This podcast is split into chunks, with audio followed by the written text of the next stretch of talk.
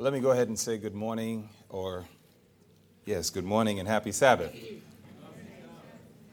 Now, are you telling the truth? Are you really happy? Well, if you're happy, then say happy Sabbath like you mean it. Happy Sabbath. Happy Sabbath. Praise the Lord. That sounds like a group of happy people.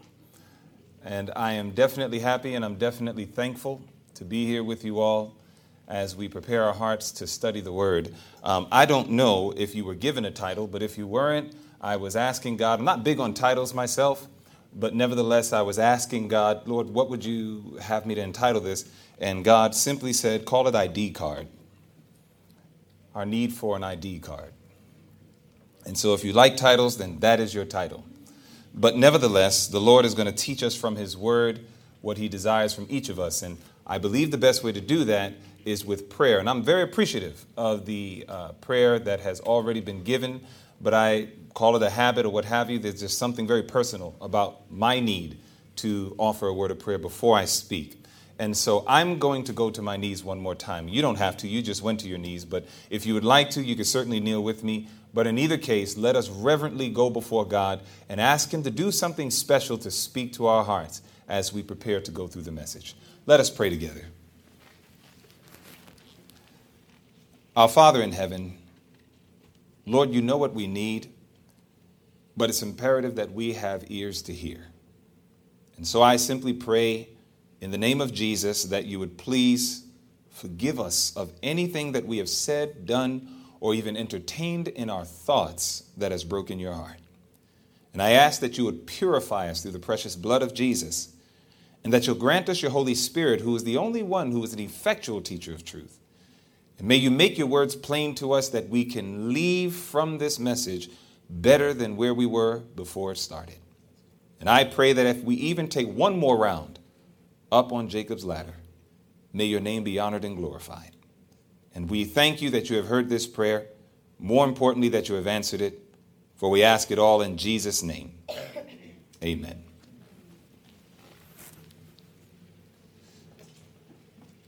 I'm going to time myself.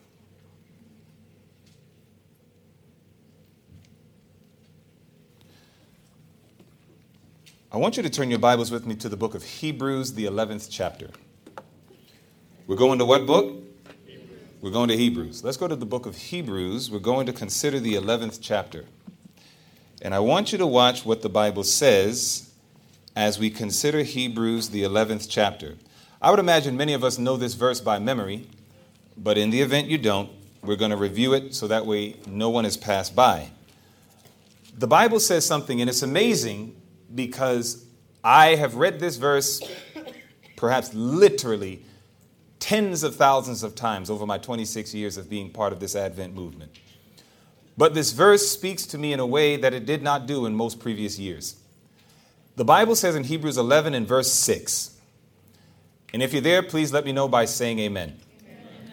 The Bible says in Hebrews 11 and verse 6, it says, But without what? Faith. But without faith, it is impossible to do what?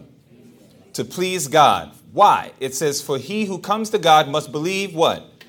That he is, and that he is a rewarder of them that diligently seek him. One of the very first things that God puts as the qualifier of that which pleases him, according to the verse, is we must believe that he is. That is a very, very important verse. Sometimes this verse is gleaned over, it's overlooked, or it's not deeply studied or taken seriously because maybe there's not enough going on in our lives for us to contemplate Him.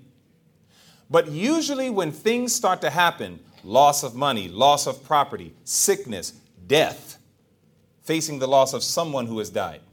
When these things begin to happen, you begin to start asking questions that sometimes you never asked in your various amount of years of Christianity. You start wondering, are you really who you say you are? This is why last night I thought to myself, I said, this message that uh, Brother Bryant, you know, started us with, it was so pivotal. I mean, it was just like, Lord, I said, that's the message right there. How do we view God? How do we understand Him? I see on Facebook all the time, even my own sister, whom I love dearly, and, and this is no fault of hers. Again, it is just the idea of how our minds work. My sister, four years ago, had cancer. She had breast cancer. She went through traditional medicine. Her breast cancer went away. And just a few days ago, she put up, in fact, it was July 25th, she put up on uh, Facebook, Praise the Lord, it has been four years since I had my breast cancer. And I am still clear of my breast cancer. Now, isn't that something worthy to say, praise the Lord? Is it not? I mean, that's, that's something worthy to say that. But she didn't conclude it there. She then said, Oh, how much he loves me. And I thought to myself as I read the post, it is not a rebuke to my precious sister, but it's like, what if year five it came back. You know, that's always the thing that they watch for in oncology. You know, they want to go ahead and see if you can get past that five year mark because they make it very clear it can pretty much potentially come back within those five years. What if year five comes by and all of a sudden, lump, symptoms, etc.? What if it comes back? My question is can you still go on Facebook? Can you still say, Oh, how much he loves me? My cancer came back it would almost sound ridiculous, wouldn't it? To the natural mind. It would sound like, hold up, that don't even make sense what you just said. So again, a lot of times we have this view of God that you are somebody who loves me because of what you've done for me. And again, we base it on circumstances and so on. And that's why I said, Lord, this, this message is hitting some serious heart chords. And I know I got what I needed, and I hope you got what you needed. And so, a lot of times, we have very skewed views of God. We don't understand who He is. And as a result of not understanding who He is, I guarantee you we will mess up the fact that He is a rewarder of them that diligently seek Him. And this is how we'll start falling into fanaticism and legalism and, you know, trying to work our way into heaven and et cetera, et cetera.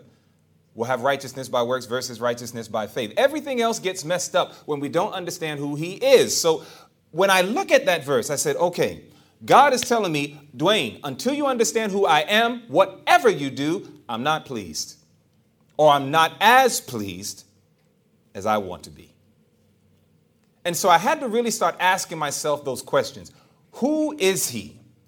So the Bible actually helps us with this and I want you to see it in Exodus 3. Go to Exodus 3 with me, and I want you to watch what the text says because we're living in a time, brothers and sisters, where I believe with all of my heart. I really, really believe this. The more that I study, and the more that I pray, and the more that I observe the signs of the times.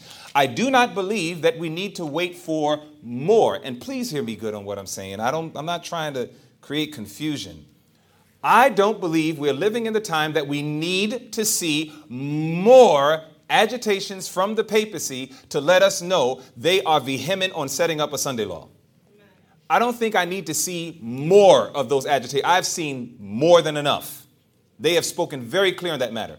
I don't need to see a whole lot more happen with the United States of America makes it very clear we are that second beast of Revelation 13. And in order to set up the image of the beast, we must have a reunion of church and state. There are all sorts of things that are happening right now everything from the wall, everything from the Johnson Amendment, everything from way back in 9 11. Things have been moving super rapid pace to get us to a place in America that we become so afraid and so fearful that we'll actually trade our freedom for safety. And that's how we're going to get back church and state.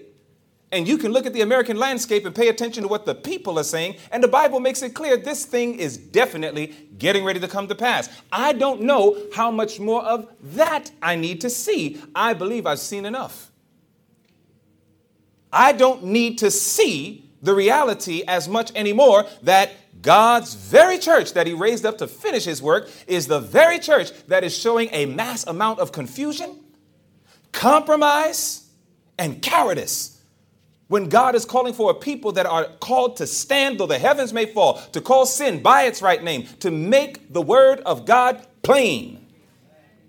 We're seeing all sorts of drama and all sorts of things that are rising up in our very own movement. God has made that thing plain a long time ago. There's one thing However, that I have not seen as much of. Movements of the papacy, ton of information, ton of evidence. Movements of the United States of America trying to reunite church and state, tons of evidence. Reality that God's people are allowing themselves to become so blinded and they are hence losing their identity that we are imitating the other churches and imitating the world and allowing all sorts of things to come into the church that's leavening the people of God. I have tons of information on that. But you know the one thing I don't have enough of? The one thing that God is waiting for that'll finish this work the uniting of his people. There's not as big a, there's not as much of a plethora of that evidence. We got present truth against precious truth. We got liberals against conservatives. We have black conferences against white conferences. We have all sorts of anti everything, and there's very little evidence of true biblical unity. And so, what I believe is that God is saying, when will my people come to know who I am so I can get them to give me what I want? And I believe that's the time we're living in, brothers and sisters. I believe with all of my heart, if God can have a people that can become united upon His banner of truth, when God has that number made up, everything else will move with lightning speed and the work will be finished. Jesus will come and we finally go home and get off this sin sick planet.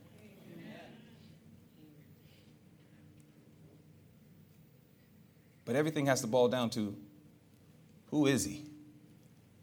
And so in Exodus chapter 3, Moses was given an incredible task. When he was given his task, it was very powerful. You know, Moses was called to go to Pharaoh, the leader not merely of a country, the, the leader not merely of a continent, the leader of an entire world. And he was supposed to tell him, Let my people go. This humble shepherd. And so Moses asked the question, okay, well, when I go and I go to my people, etc., and I let them know I'm on this major deliverance mission, he says, who should I say sent me? And God says, I'm going to tell you who I am. And he put it very nicely. He said in Exodus 3, right there in verse 14, it says in Exodus 3 and 14, and God said unto Moses, I am that I am. Tell them, I am has sent you. I looked up the word I am. The word I am in its absolute original state, YHWH, Yahweh. And then ultimately they added vowels, and then you get Yahweh, and then translations, you get Jehovah and Lord. God says, That's who I am. You want to know who I am? I am who I am. That doesn't help you at all, does it? God literally says, If you want to know who I am, He says, I'm everything that I said I was. So then you start going through scripture. You go to John 14, I am the way. I am the truth. I am the life. You go to John 11, I am the resurrection. You go to 1 John 4, I am love. God says, I am who everything that I said I am. And that is the simplicity of it. God is who he says he is. And the only way we're going to know who he is is we got to go to the word so we can find out. And as we go to the Word, we're going to see Him manifest Himself in many, many ways. He does not lock Himself in a box. He says, I am who I say I am. I am your deliverer. I am your friend that sticks closer than even your own family. I am who I said I am. And God says the more that we begin to know that, the more that we begin to understand that, the better off we will be. That now that we know who He is, then perhaps the next goal can be more effectively and faithfully accomplished. Like in humanity, you can tell me all sorts of people who you, you can tell me all sorts of names and whatnot of who you are. But at the end of the day, somebody sooner or later is going to ask you for an ID card. Isn't that right? You know, I've been to a lot of countries. I stopped counting a long time ago. And one thing I know to be a fact whatever country I go into, I could walk through there, but there's always going to be a gate. There's always going to be some point where people are going to be like, hey, stop right here. Who, who are you? And I could just be like, what are you talking about? I'm Dwayne Lemon. You know, move aside. You think that's going to work? No, they're going to say, sir, I need to see some what? I need some ID. And my ID is proof that I am who I said I was. God understood the dynamics of what was going to happen in his family. And so when God made you and I, I believe that God wanted you and I to be a symbol of his ID card. Can you imagine that? You're an ID card. Right now, the world is hearing all sorts of things about a God. And they're hearing a lot of things about this God that exists, that loves, and all these other things, but they're confused on his identification. They don't understand his ID. They're saying, yeah, I mean, you're saying who you are, but really, is it true? How can I know that you are not presenting to me false identification? And on earth, that's a legitimate question, isn't it?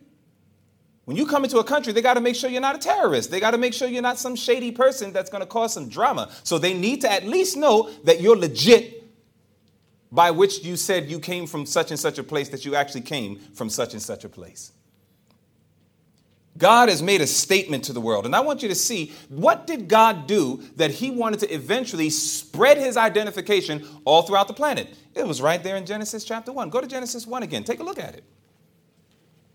The more we begin to understand who God is, the easier it is to fulfill the next part. In Genesis chapter 1, the Bible says in Genesis 1, right there in verse 26, the Bible says, And God said, Let us make man in what? Our image after our likeness, and let them have dominion over the fish of the sea, and over the fowl of the air, and over the cattle, and over all the earth, and over every creeping thing that creepeth upon the earth. God wanted to make it clear that whoever I am, I wanted to be represented through my people. Our identity, hands down, is found in Christ. And our identity is not necessarily what we do. Obviously, by way of our identity, is going to produce actions. There's no question about that. Whatever goes on in the mind is going to come out in words, it's going to come out in actions. But God wanted us to understand who He was, and then He wanted you and I to be living demonstrations of who He is. Our identity is found in Christ, period. And the sooner that we understand that, the better off we shall be. Think about it. If you look up, if you simply were to look up the term ID or identi- identity, it is the fact of being who or what a person or thing is. That's what an identity is. It's a fact of being who or what that thing or person is. That's what an ID is. God says, I have an identity and I know who I am. And I love it. When you look at Jesus, Jesus, one of the reasons why his ministry was so powerful, go to Luke 4. If you look at Luke 4, you can see one of the reasons why Jesus' ministry was so incredibly powerful. And perhaps this is the reason why sometimes our ministries are so incredibly weak. If you look at what the Bible says, the Bible says in Luke, the fourth chapter, and watch the text. Luke, the fourth chapter. Every day, every opportunity I preach, teach, heal, or whatever God uses me to do to seek to be a blessing to somebody, I'm always asking Him, Lord, could more have been done? Could greater impact have taken place? I refuse to be satisfied. Why? I was reading a little book. Don't worry, you're in Luke 4. I didn't forget. But I was reading a little book called Volume 4 of the Testimonies to the Church. It was under a chapter called um, yeah, I believe it was called, co- yes, Co-workers with Christ, Co-workers with Christ. Volume 4, The Testimonies to the Church. It was on page 67, and what it was talking about, it says, as the merchantman and as the businessman is excellent in their trade. She then says, ought not the evangelist to be so? In other words, she says, if the merchantman is excellent in his trade, if the businessman is excellent in his trade, should not the evangelist be excellent in their trade? Then she says, in order to do the work of soul winning effectively, she says there are two things that the evangelist must understand the human mind and human nature. Then she goes over to page 68. She says this next, and this is the part that always stuck with my mind up to 18 years ago when I read it. She says on page 68, she says, when we understand the human mind and human nature, she says, when we only won one soul to Christ, we could have won 20. That's what always makes me check myself. I'm saying, Lord, do I understand the human mind and human nature? If I do an evangelism series, five people get baptized, oh, thank you, Jesus. Lord, is there anything when I get my quiet time with God? Father, was there anything in that presentation, anything that was done, anything that was said? Was there anything about my demeanor, my tone of voice, anything, Father, that I can look back at myself where it could have been 10, it could have been 15, it could have been 20? I refuse to be satisfied. And so I'm always in this state of checking myself, checking myself. Lord, how could I have done it better? How could I do better? I'm thankful, but I can't get caught up into that. I got to keep going. There's more souls to be saved. What can I do better?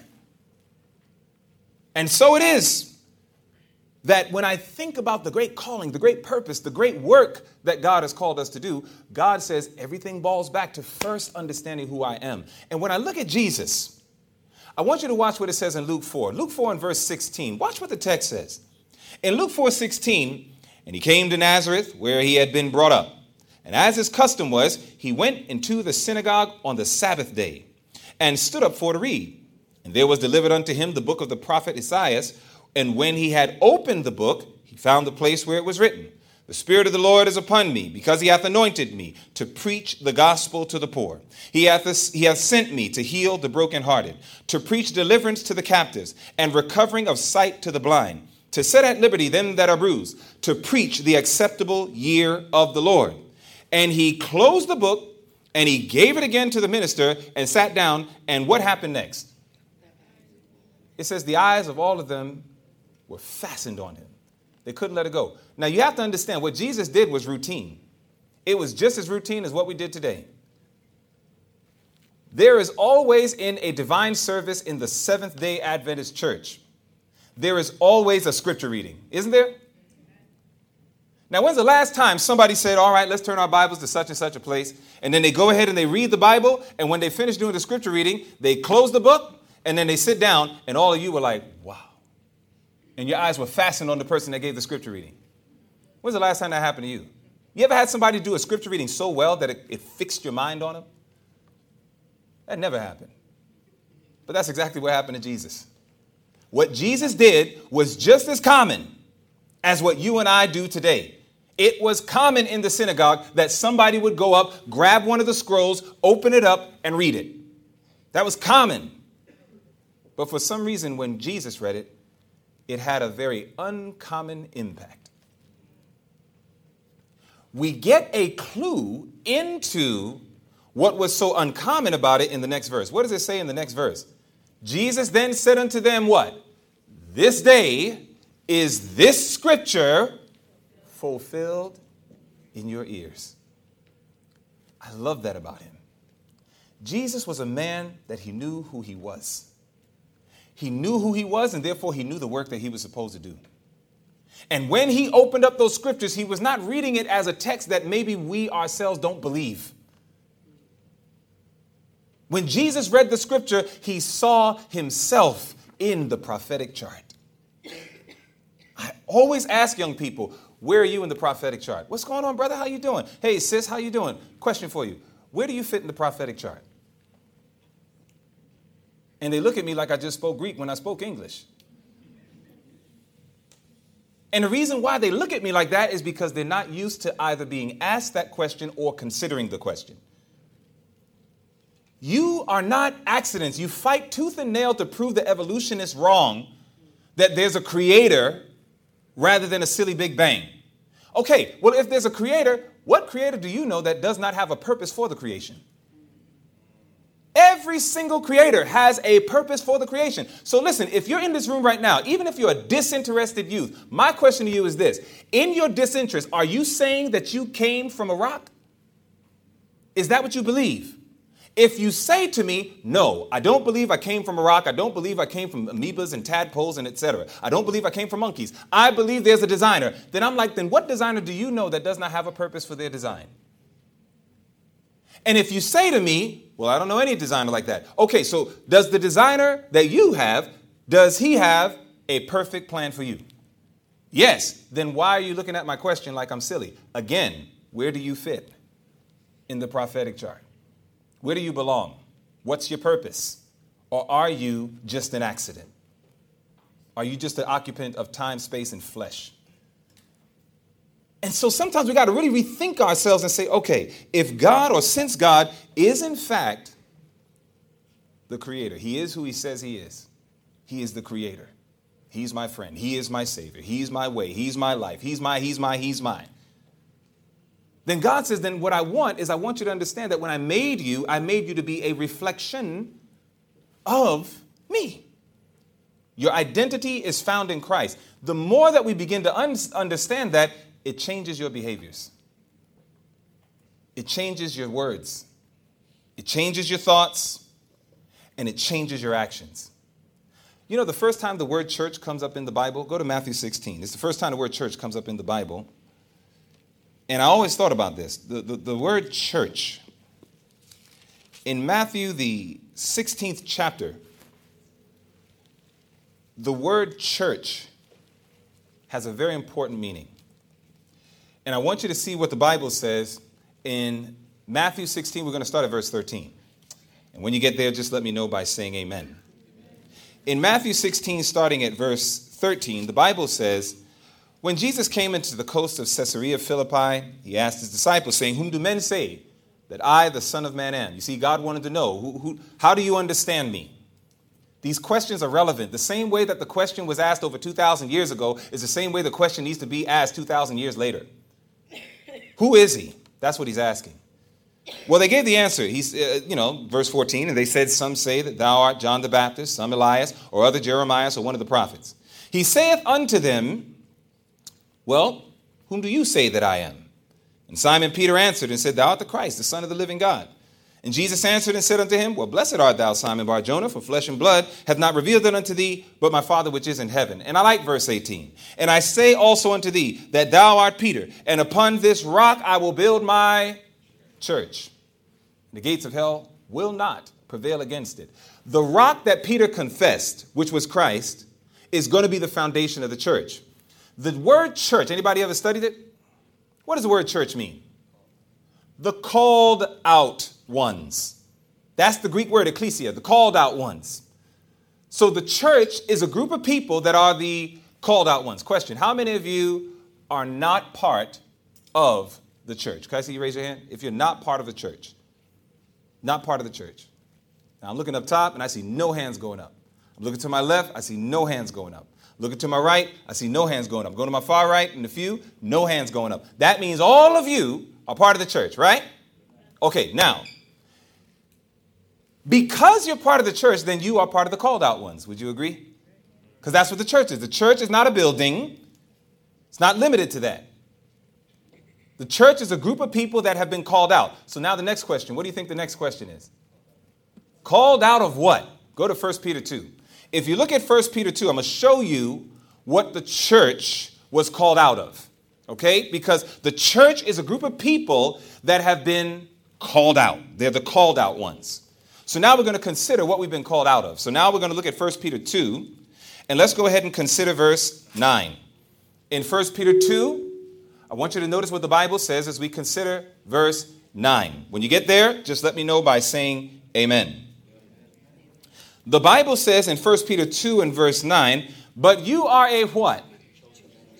You're a chosen generation, a royal priesthood and holy nation and a peculiar people. That you should show forth the praises of him who has done what? Called you out of and into his. Now that is what you've been called out of. That's clear. In other words, because boy, I tell you, this this this message has deep implications. We are the called out ones. We have not just been called out of a building to another building. We've been called out of one way of life into another way of life. This has always been God's way of viewing his church. Always. And so we see that the word church means called out ones. Now we know what we've been called out of. We've been called out of what? Darkness into his question. What is darkness? Say again? The absence of light. How many of you agree with that? You agree with that? Darkness is. Okay, so do you agree that we as the church, We have been called out of the absence of light. We've been called out of darkness into God's marvelous light. You agree with that, right? Okay, let's understand light. And I think the more we understand light, we can better define darkness and we can more clearly understand what we've been called out of and into. Because right now, if I said, My friend, don't you know you've been called out of darkness? Don't you know you've been called into light? I don't think that helps you, does it? Not on a practical level. That doesn't help you. So I'm going to list three things. I'm not saying that there's not more, but I'm going to list three things that the Bible calls light. And when we consider it, we can understand the contrast. Number one, Psalms 119. Let's go there. In Psalms, the 119th division, let's find out what God calls light. Psalms, we're looking at 119. In Psalms, the 119th division, I want you to see what the Bible says in verse 105. In Psalms 119 and verse 105, watch what the text says. Very, very powerful, yet so simple. The Bible says in Psalms 119 and verse 105, it says, Thy word is a lamp unto my feet and a light unto my path. So God has called us out of darkness into his marvelous light. So, one of the things we know is that darkness is the absence of light. One of the first things we identify as light is the Word of God. So, what is the opposite of this light? What is the absence of the Word of God? In other words, we are called to live by the Word of God. That is walking in the light. What is the opposite of that? Living by what? Say again. Living by, I like that. I like that. The word of man. I think that's good. Would that include ourselves? The opposite of this light, the absence of it, if we're not living by the word, then we're certainly going to live by the words of man. If we're not going to live by the word of God, then we're going to live by the word of man. That's even better than what I had prepared. I like that. Hey, humble enough to admit it. That, that was all right. That was good stuff. Literally, what do you live by right now? Do you find your, uh, yourself often saying, I think? That, that is one religion I can't stand, is the I think religion. I don't even like I think sermons. The pulpit is not meant for men or women to tell you what they think. The pulpit is meant to tell you what God says. Does that make sense? You see, if you go to Proverbs 14, look at Proverbs 14. What does the Bible say? In Proverbs, the 14th chapter, consider the 12th verse. Proverbs 14 and verse 12. When we think about it, God wants us to understand what is the issue with living by the words of man, even if I'm the man, even if you're the woman. What is the issue? The issue is very simple. In Proverbs 14 and verse 12, the Bible says, There is a way that what? Seemeth right unto who? unto a man, but the end thereof are the ways of. God does not want you to live by what you think is right, it might kill you. So, the true people of God, the church of God, are people who do not live and conduct their lives based on what they feel and what they think and what they sense. They live by what God said. They run their ministries by what God said. They run their various institutes, like we heard up here. We heard about all of these different institutes and what have you. The test is very simple. Are you doing everything according to the word? You must remove every injection of man that you have put into the ministry. That's one of the reasons why we're still stuck on this planet since 1844. God wants us to understand that I am not going to surrender. God says, I'm not going to do it. I am going to get what I want. And the first thing God wants is for men and women to do everything by the by the word of God. Now, my brothers and sisters, again, the word church means the called out ones. You've been called out of darkness. Darkness is the absence of light. The first thing we looked at is God's word is light. So the absence of God's word causes us to follow the words of man. That's living in darkness. When you live according to what you feel, what you think, what you think is right, or what have you, or you go to others and say, What do you think is right? And we basically make our decisions based on what some other person said. You know, even in the name of counselors, and I want to say this, go to Psalms 119, but I want you to look at verse 24. How do you know a good counselor from a bad one? Well, It's pretty simple, actually. I want you to watch this because there are many people who can call themselves counselors that may not counsel right. And sometimes you can't just go with someone just because they say, I'm a counselor. There's more than that. And I want you to see it. Psalms 119 and verse 24. The Bible says in Psalms 119 and verse 24, Thy what? Thy testimonies also are my delight and my. Any good Bible counselor does not take that precious time with you to tell you what they think you should do. What they do is they tell you what God says. All counselors must subject themselves to the counselors. And whenever counsel is given that contradicts the counselors, that is unsafe counseling. So that's something very simple you can do. You could just simply say, okay, uh, I appreciate those thoughts, Mr. or Mrs. Counselor. Where's that in the Word? Oh, well, you don't need that. Well, I don't need you. you get that? All counseling, counseling's fine, but it must be based on the Word. You get that? And so there are many ways that we follow the words of man, even though we say we follow the words of God. I'm giving you some simple examples. But for time's sake, go to Proverbs 6. In Proverbs, the sixth chapter, there's something else called light. I want you to see what the Bible says as we consider Proverbs 6. And now we're going to consider verse 23. In Proverbs, the sixth chapter, and verse 23, the Bible says, For the commandment is a lamp, and the law is light. Do you see that? The commandment is a lamp, and the law is light, and reproofs of instruction are the way of life. God says that his law is light. So, what is the opposite? A lawless life.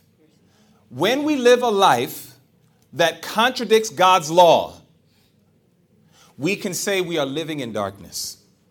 We are playing with darkness. We are participating in darkness. This is why God has raised up a people to bring them back in harmony with His law, both moral and physical. I don't know about you, but I get tired of funerals. And I appreciate, I'm telling you, I, I told Brother Brian, I said, listen, man, that message was of God, brother. I appreciate it. I told him, I, my wife and I were talking about it last night when he talked about the laws of cause and effect. Brothers and sisters, listen. The church is a called out group. We've been called out of darkness. Darkness is the absence of light. God's word is light. God's law is light. This is what he called his people to live in. We are children of God. I almost called this sermon, Do You Know Who I Am? Why did I do that? Because I come from a culture called hip hop. And in the hip hop culture, there's a lot of artists and a lot of celebrities that often would go places. And when they go places like clubs or this, that, and the other, there might be a bouncer or somebody who doesn't recognize them. And when they don't recognize them, they'll say, Hold up, you don't know who I am? And then they'll go ahead and you know start talking about themselves. And so i really familiarized with this idea of you don't know who i am? You don't understand and all these things. But my brothers and sisters that's on a worldly and yea foolish concept but the more that we understand who we are, we should be able to respond that when darkness comes to us, whether it be in the form of satanic spiritualism or whether it comes in the form of a person that is for a moment even controlled by a demon, that when they come to us and suggest to us to go ahead and to participate in darkness, we should be able to say, hold up, you don't know who I am. I'm a child of God. Like Joseph, how can I do this sin against my God? You don't understand who I am. We have to get to a place that we understand who he is and then understand who we are. And then when the suggestions of the devil comes, we have a greater opportunity for resistance. You see, years ago, right there, I did not know who I was.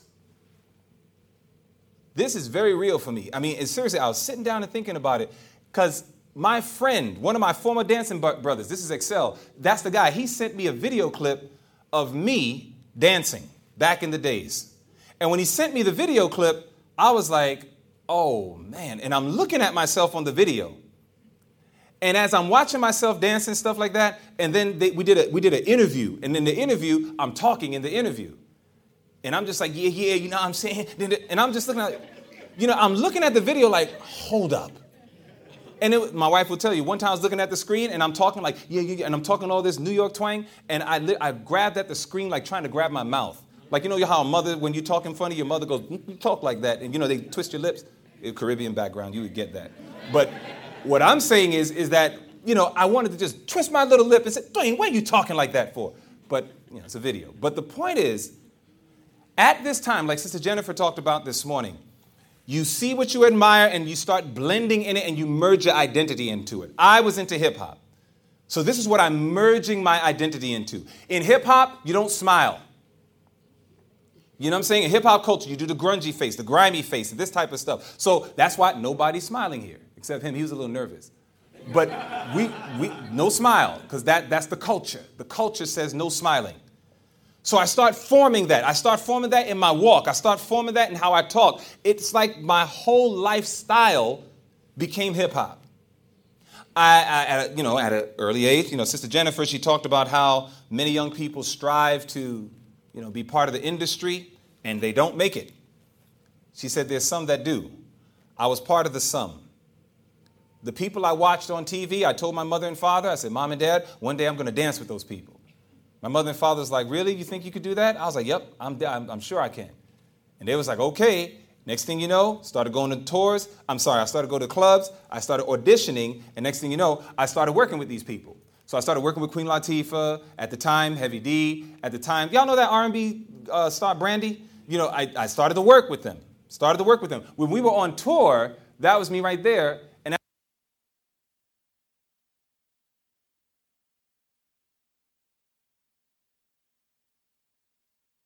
Battery. Yeah, it's showing the battery's dying. But in either case, these were the things that I was participating in. Started to work with all of these guys. So I got deeply engrossed into hip hop culture, deeply engrossed on the stage, in the videos, working with all these guys and everything else. Image, thank you so much. Because this was the image, this is what I kept following on. So what I started to do was I would pick up all the habits. So if the brothers would make the grungy faces, I would make it. My identity was literally merged into what I was beholding. You understand that? And this is the victimization that has happened to many of us. We got caught up into what we were beholding. So what happens? Now I take my photos and that's what I'm doing. Now I'm the one that's trying to look like this tough guy and all these other things. Where does this come from? It comes from a man who did not understand his identity. I allowed the world, I have allowed those things that I was admiring to go ahead and mess around with my head. And what God is trying to say to me, what He was saying to me, of which I am seeking to say to you, is that this culture or any of the other cultures, even if it's the opposite, if it's the rock and roll culture or some other type of culture, these things never define who a man or a woman is. God wants to get us to a place that we know who He is. Some of us know more about rap stars and rock stars than we know about God and His truth for this time. God says, I want to make a paradigm shift. I want to change that. And He can. Because the truth of the matter is, is that I began to study. I began to look at the Word of God. I was busy into this culture and into this lifestyle. It took the death of my nephew and when my nephew got killed, that changed everything for me. That's the first time I started really thinking about death and life. Life was not all about a party. And so from that, I began to really think, man, I need God. I came face to face with something I have no control over, which is death. It was just my nephew. If I could, I would have resurrected him right there. But I couldn't do it. And I had to deal with the sorrow, deal with the pain, deal with the depression. And eventually, God allows me to come across a message. It was a flyer on the street. I had some spiritual interest, and there was a flyer on the street. My friend found the flyer, brought it to my house. And the meeting was 15 minutes from my house. So, what did I do? I left my house. I went to the tent meeting. Heard a message like I never heard in my life. Came up to the preacher at the end. I said, Listen, man, what, what is this? What are you guys preaching? What is this? Who are you? Oh, we're Seven day Adventists. I said, What's that? I never heard of that in my life. Oh, sounds to me like you want to study. Oh, yeah, man, I'm open to studying. Started to study the Word of God.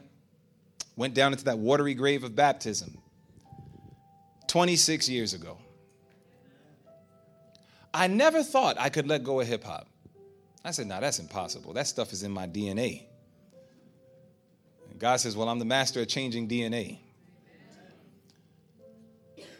And I marvel at how God can change a man. You see, for me, I look at this picture and then I look at this picture.